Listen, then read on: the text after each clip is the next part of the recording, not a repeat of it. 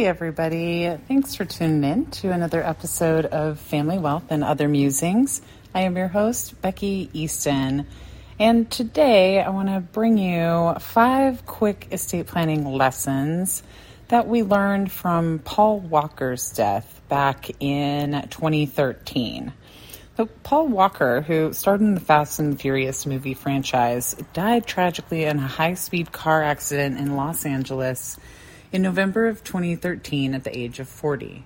His estate was opened at the end of January and the next year in the Superior Court of California, County of Santa Barbara Probate Court, revealing that he left assets of approximately $25 million.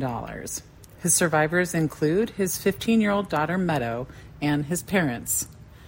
And a Forbes article at that time listed five estate planning lessons to be learned from Walker's estate. Number one, leave assets in a trust. Paul Walker created a, pull, a pour over will that left his assets in a revocable living trust, intending to avoid the court process called probate that, when handled properly during life, makes everything totally private and keeps it all out of court. Unfortunately, while Paul Walker had a trust, it just wasn't properly funded. And this is an all too common estate planning failure, even when you're working with a lawyer. Most lawyers simply do not handle funding of assets, the single most important part of estate planning, because they've been trained to be document drafters, not consigliere. Number two, fully fund your trust. The contents of Walker's estate, who will inherit it and when, are now public knowledge because Walker's lawyer didn't take the necessary steps to make sure his trust was properly funded.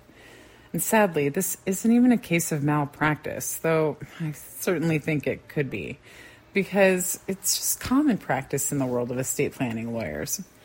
When you do estate planning, or if you already have, the most important thing you can do is ensure that your assets are transferred properly. Number three, Name guardians for your minor children. Walker's daughter was still a minor at the time, and he did name his own mother as the guardian for her in his will.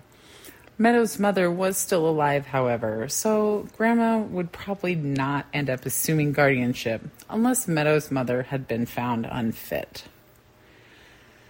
And number five, just don't wait to do estate planning.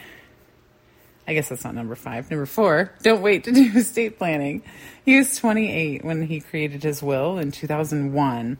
And that was the year that the Fast and the first Fast and Furious movie debuted. While we'll never know what prompted him to create an estate plan so early, perhaps it was his young daughter or a feeling that his star was on the rise.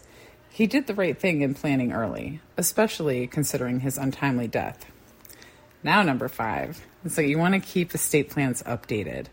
And not only did Walker's attorney not ensure his assets were titled properly, but he never updated Walker's estate plan from the original version created 12 years before he died. Walker's net worth changed significantly during that time, and so does his, did his estate tax status.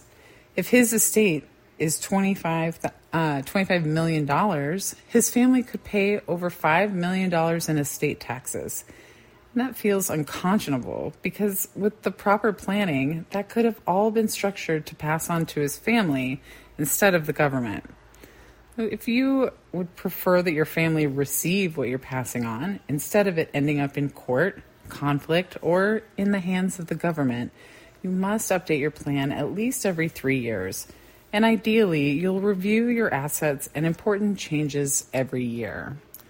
And if this is something you find you'd like to discuss further with me, and you're in Arizona or Colorado, um, I am an attorney licensed in both states, and you can reach out and hop on my calendar by going to bit.ly forward slash call Easton Law. That's bit.ly forward slash call Easton Law or by calling my front office at 480 999 4455.